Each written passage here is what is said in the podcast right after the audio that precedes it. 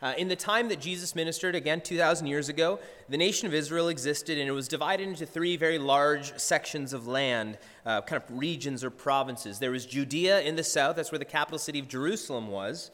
There was Samaria kind of in the middle, and then way up in the north, kind of in the sticks, was Galilee.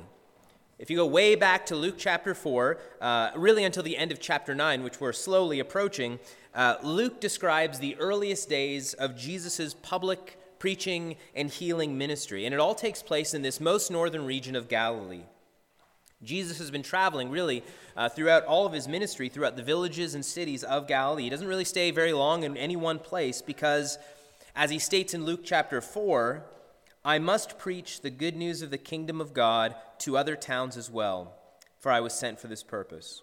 Uh, let me invite Sheena forward now to, to read these verses for us. But it's important for us to just keep that in mind that preaching the good news of the kingdom of God is really central to Christ's purpose. Uh, why he came was to preach this message. Sheena. Please join me for the reading of God's word. Luke 8 1 to 3. Soon afterward, he went on through cities and villages, proclaiming and bringing the good news of the kingdom of God. And the twelve were with him, and also some women who had been healed of evil spirits and infirmities Mary, called Magdalene, from whom seven demons had gone out, and Joanna, the wife of Chuza, Herod's household manager, and Susanna, and many others who provided for them out of their means. This is the word of the Lord. Let me pray for us again. Father, thank you for feeding us with this bread, the bread of your word. Ask that it would strengthen us that would give us what we need for the journey ahead. Would you open now our ears, soften our hearts, so that we can hear what you're speaking to us through this word? pray that in Christ's name. Amen. One of the great new words in my mind uh, in, in the last decade or so is the word adulting. It's really, you know, it's a, it's a fairly new word. Adulting, if you're not familiar with that expression, it refers to uh, the activities, the burdens, the responsibilities of late stage adolescence. Uh, uh, young adults uh, are preparing for the joys awaiting for them as they get older. So that would include, adulting includes getting a job, paying your bills, doing taxes, doing your laundry, having to shovel snow. Like, not because it's fun, but because you have to. Uh, going to bed early because you need to wake up early. These are all examples of adulting. Uh, you might have a mom and dad who really love you, but, but they won't and they shouldn't forever be doing these things for you indefinitely. It's not that they're not able to shovel the snow or to you know, put food on the table for you, but a mom and dad typically wants you to mature, to grow, to become the kind of person that you're made to be. And I know for some of you, I might have shattered something very deep inside of you just now. like you thought, can't this go on forever? The answer is probably no. Sooner or later, you're going to have to experience for yourself at least some adulting. In Luke chapter 7, we encounter what you could call early Christian adulting or adulting. The disciples of Jesus, both the 12, which refers to the 12 apostles, uh, and a group of women who are following him, they begin to take on more and more responsibility in the kingdom. This is the process of maturation. They're beginning to do hard work for the kingdom of God. And, and really, in a nutshell, if you were to look at these three short verses, um, this is how we would outline, and this is going to be our outline for the sermon this morning is what it is. The good news of the kingdom of God is for the whole world, and its spread is the mission of the whole church. Let me say that to you again. The good news of the kingdom of God is for the whole world, and its spread is the mission of the whole church. If you look at the first part of that outlined sentence, uh, the good news of the kingdom of God is for the whole world. You can kind of see that in, in verse 1. We see what Jesus has been doing really throughout his, uh, his, his early ministry days. He's on the road, he's traveling, and he's preaching. He's preaching the message of the good news of the kingdom. There's an emphasis here that Jesus' work is primarily spreading a message. He's got a message to deliver, he's got news, he's got communication, something that must be verbally uh, shared and taught. Jesus isn't simply this traveling doer of good deeds or an example that we watch, we don't really listen to, we just imitate his way of living. Of course, some of that is true, but primarily, he's got something to say. He, he has something that he wants us to hear and to believe. If you look at verse 1, there's the double emphasis there of he's both proclaiming and bringing the good news. That means, literally, that he's announcing, he's heralding, he's declaring, he's speaking it. Uh, what is the good news? We, have sung about it, we, have thought about it, we've meditated it already this morning. It, it, never hurts to reflect on the good news more. And if you wanted to, to put it again in another nutshell, at its most basic, the gospel is God saves sinners. It's most basic. The good news, the good news of Jesus is that God saves sinners. Jesus is sharing this message that through him, through his ministry, through his work, God is saving sinners. God so loved the world that he sent his son to be a redeemer, to be the one who would bring us back to him, us who had been alienated from God, distant from him because of our sin and our choices, walking down the path of death instead of the path of life. It, for those of us who have felt the weight of our wrongs or the wrongs that we've done ourselves, if you feel like no one cares, if you feel like you've got no, no hope, listen, there's good news. God saves sinners. It's good news because Jesus hasn't come for the people who have it all figured out, the people who have it all together. Rather, he comes for those who don't, right? He doesn't come for, for proud people, he comes for the humbled. He doesn't come for the healthy, he comes for the sick. He doesn't come for the righteous, he comes for sinners. Now, this is good news, but often churches become not places of good news, but, but of good advice right? That adulting thing, maybe there were some parents in here who were like, yeah, my kids need to be in this room right now. But the church isn't primarily a good advice place, it's a good news place, right? Good advice is, of course, you know, helpful at times. Here are 10 steps to improve your life. Here are five habits to unlock the better you. But at its core, the church and the Christian faith is not about what you and I do, but about what Christ has done for us, something that we could not do on our own. At its core, the good news is not that I can become a better person, but that God saves sinners. But notice, if you look carefully at the text, Jesus' message here isn't just the good news, the gospel, it is the good news of the kingdom of God. There's actually more to this message, this very good message of God saves sinners. So, what's the kingdom of God? What, what is this referring to? Well, sometimes, if you're, if you're familiar with the Bible, you'll also hear the phrase the kingdom of heaven. In Matthew, in Mark, and in John, and elsewhere in Luke, Jesus will refer to the kingdom of heaven. And really, this is referring to the same thing as the kingdom of God. Kingdom of heaven, kingdom of God, tie these ideas in your mind together. But it's pointing to this the gospel, or the good news of the kingdom of God, isn't something that's simply personally transformational, though, of course, it is that. The good news of the kingdom of God is world transforming. The good news is not something to just nest and nestle between your ears and somewhere deep inside of your heart, but it's something that is meant to go out into all of the world and to establish a new kingdom here and now, a new way of living. This is what we pray, hopefully regularly in the Lord's Prayer. We prayed it this morning.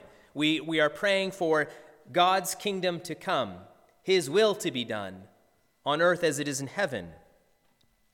And so part of this good news is that the good news isn't just for us, it's for the whole world. The good news of the kingdom of God is for the whole world. We see this in the life of Jesus. Of course, Jesus didn't just preach in one city. He goes from city to city, village to village. He's always on the go. After his crucifixion and his resurrection, before his ascension, uh, into heaven, Jesus will commission these same disciples who are with him now to continue to go out to preach the good news of the kingdom of God, but to go out to all people everywhere. This is what he says in, in Matthew chapter 28. It's often called the Great Commission, something that he commands his disciples to go with.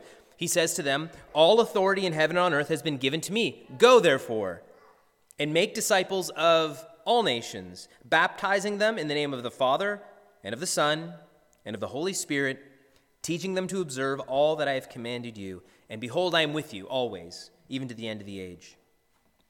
This is what Jesus wants. This is what the good news that he's delivering is.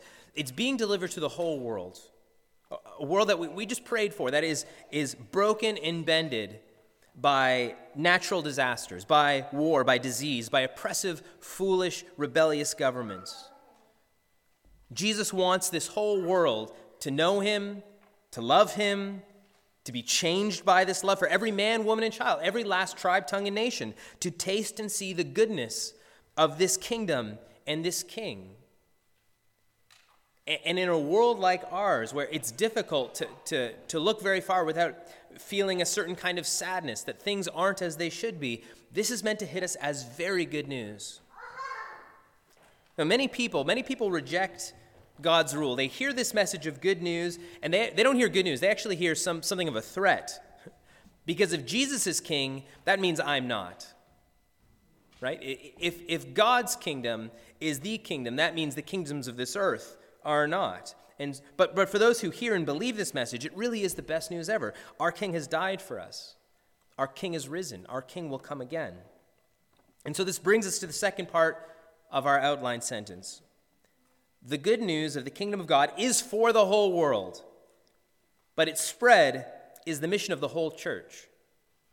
The good news of the kingdom of God is for the whole world, and its spread is the mission of the whole church. I think most of us, most people who grew up in the church, some kind of Christian background, we love the idea that God loves his creation. Uh, that his kingdom, this kingdom of love and peace and hope, is being spread further and further out and wider until one day, thousands of years into the future, who knows how long, the whole world will experience his loving rule. But the question is, of course, how do we get from here to there? Like, what's that process look like? And in verse 1, you see Jesus preaching. We know that's at least a part of this work. Jesus is preaching this message, the message of the kingdom of God, coming to invade the darkened places of our world. Perhaps he's using the words of Isaiah 9. We know that was important to, to shaping uh, the mission of the kingdom. Uh, we went through this uh, in our Advent series. Of course, it's memorialized in Handel's Messiah. For to us a child is born, to us a son is given, and the government shall be upon his shoulder, and his name shall be called Wonderful Counselor, Mighty God, Everlasting Father, Prince of Peace. Of the increase of his government and of peace there will be no end. On the throne of David and over his kingdom to establish it and uphold it with justice and with righteousness from this time forth forevermore. This is, this, this is a, a tall order for the kind of kingdom that Jesus is bringing in. How will we get there? I want you to visualize with me for a moment the team that Jesus has surrounded him with, uh, him with here to kickstart his worldwide kingdom mission. Look at it in the text. He has surrounded him. his crack team, the people that he wants to usher in this great kingdom, are 12 of the most incredibly common men. Like about the plainest, most average groups of guys that you get in ancient Israel fishermen, probably just cleaning their nets mere months before with their dad.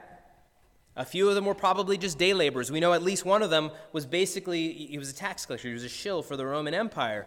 Jesus is saying, we're going to turn this world upside down. Who's with me? It's a lady named Mary who was recently possessed by seven demons. Right? A, few, a few other women who also had evil spirits and were only known locally for being sick and infirm until they were healed by Jesus. What's going on here? Like, who would you gather if you had this tall order of, of a worldwide kingdom to, to bring in? You know, to preach this good news of Jesus, who would you want to be on your team? Like on the ground level, to, to, to start up, to lay a foundation for all that was to come. I, am pretty sure I know who you'd choose because I would choose the same kind of people. It would be super competent people, like mega gifted people, articulate, charismatic, influential, connected people. You'd go through a few rounds of interviews. You'd have a real vetting process to choose the best possible candidates. And who does Jesus choose? Children.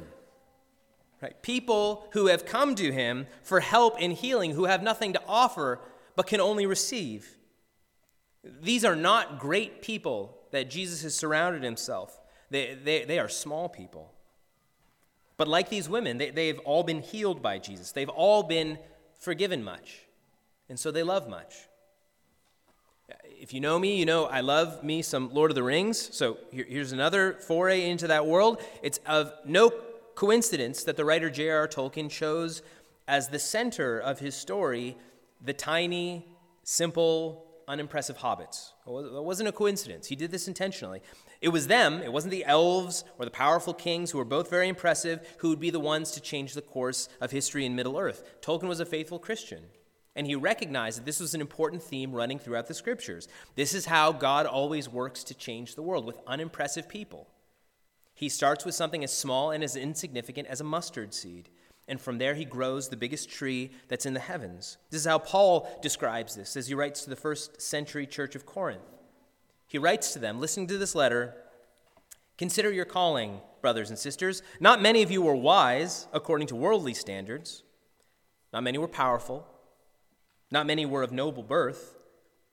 But God chose what is foolish in the world to shame the wise. God chose what is weak in the world to shame the strong. God chose what is low and despised in the world, even things that are not, to bring to, th- to nothing things that are, so that no human being might boast in the presence of God. This is God's good pleasure to change the world, to bring his kingdom in. The good news of the kingdom of God is for the whole world, and its spread is the mission of the whole church. Uh, who is God going to use to bring the message and power of kingdom into Halifax? You guys. That's, that's his plan.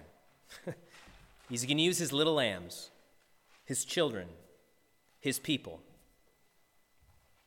Back in Luke 6, uh, we, we met the 12 disciples for the first time, so we'll kind of skip over them today. But really, for the first time, we get this close up look at the women who are following Jesus. This is an incredibly significant group of Jesus' followers.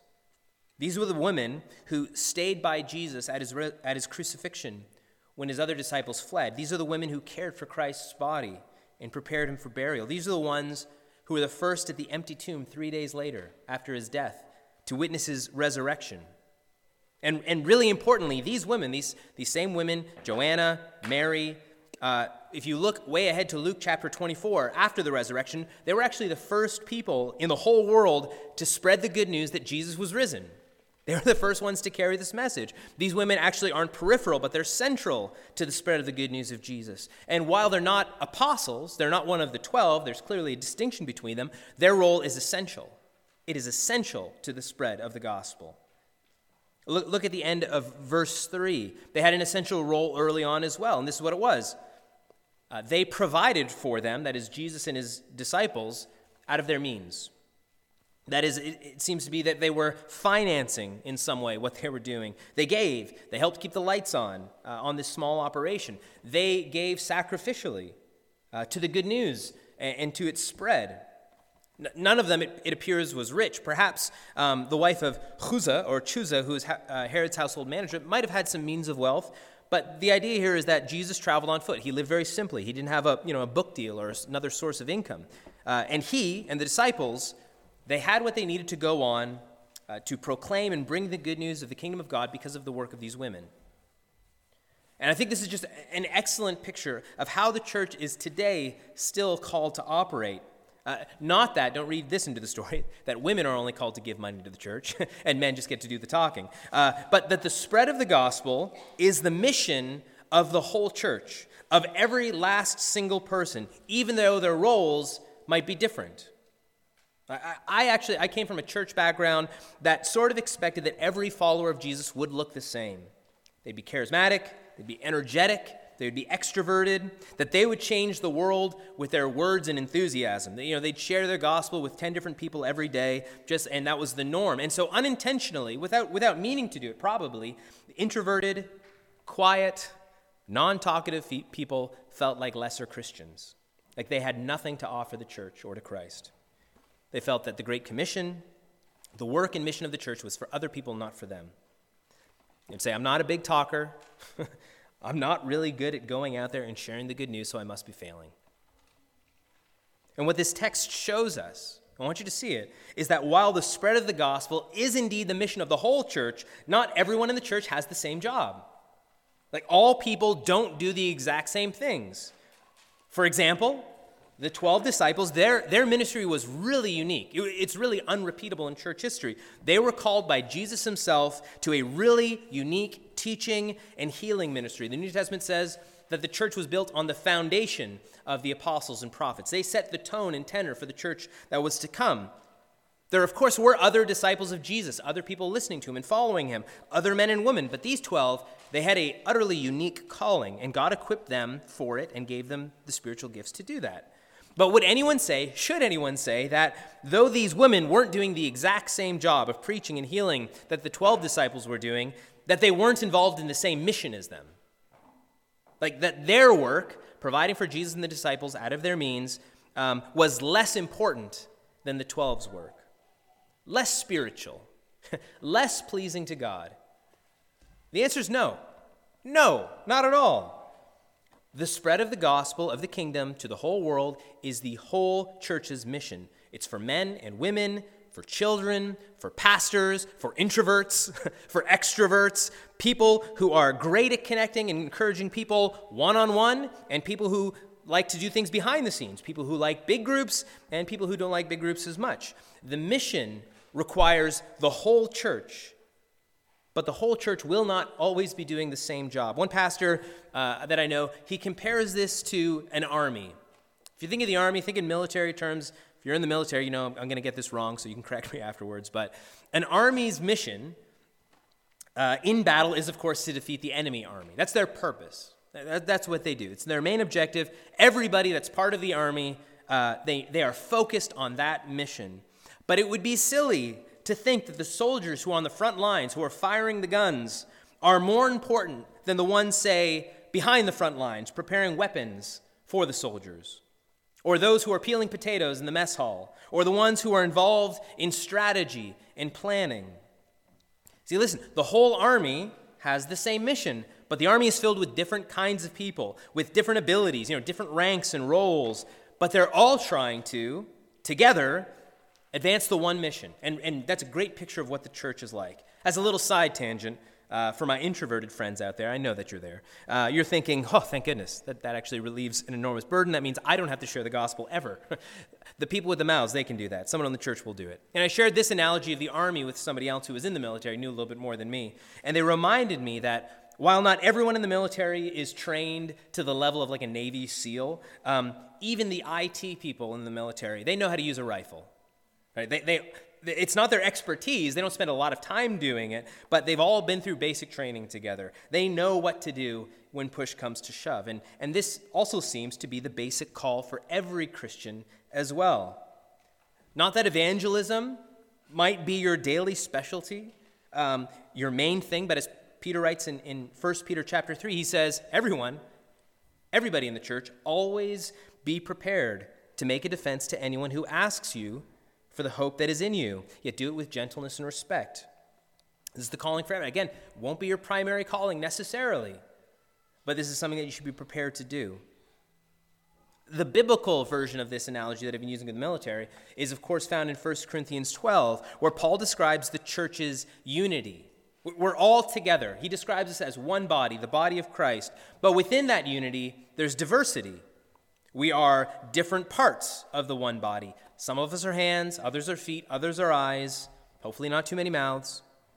And so, and so while I, I don't know exactly who God has made you to be individually, I, I, you know, I might not be able to, to put my finger on it, whether you're a mouth or a hand or a left kidney. If Jesus has rescued you, if he has brought you into his church, I can tell you something with absolute certainty that God has brought you into his church to help advance the mission of the church, the good news of the kingdom of God. And so this morning, God may be calling you to some Christian adulting.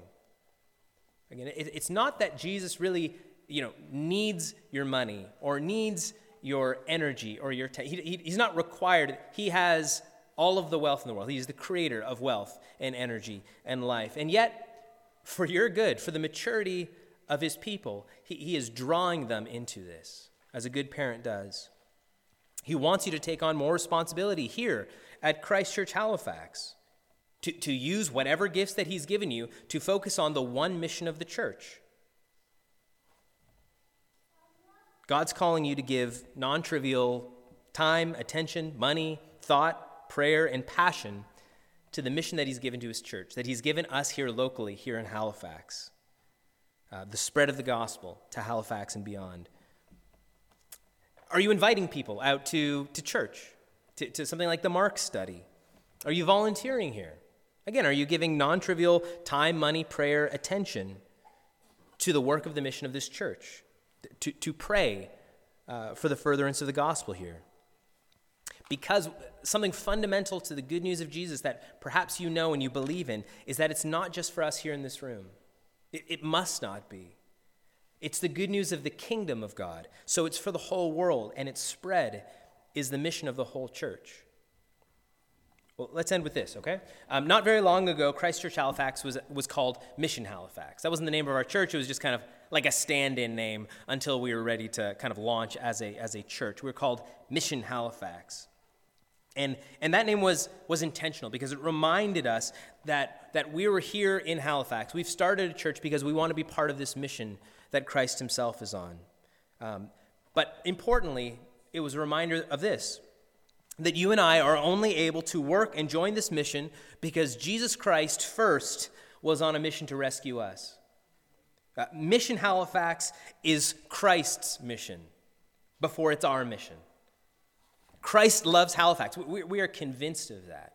Uh, and, and this church, in my mind, is evidence of Christ's love for this city. He has planted yet another uh, uh, address of the body of Christ to love and to go out to love neighbors and coworkers. Jesus is here with us today by his Spirit in this church, still extending his love and the good news of Jesus um, that God saves sinners. But how do we find the power? How do we find the motivation to join with this mission, to stay on it? Well, this is something I'm, I'm convinced of. It, it, requires a lot more than good advice. it, it, requires a lot more than me just haranguing you from up here every once in a while to, to make you feel shame and guilt. What Christians need in order to be on this mission is not just good advice, they need to believe good news. That before we're on mission, Jesus is. Before we speak to others, Christ has spoken words to us. Before we go, Christ came. That before we invite or host or befriend people desperate uh, for the love of Christ, Christ came to us in our sin, in our lostness, to invite us, to host us at his table, to befriend and to rescue us. Before this mission costs you or I anything, it cost Christ everything. It cost his life. And he was glad to do it because of his great love. And this is how First John puts it, and this is how we'll end this sermon. We love. Why do we love? We love because he first loved us. Let's pray. Father in heaven, thank you for your great love. Help us to reflect on it, to rest in it, to rejoice in it, and may it transform our hearts. We ask that you would make Christchurch Halifax into Mission Halifax, that we would be people eager to see this good news which we love and find such hope and joy in, given, offered uh, to, to everyone we know. Lord, we want to see your kingdom come and your will be done on earth as it is in heaven. So we ask that you'd help us to be um, people of your kingdom. We pray that in Jesus' name. Amen.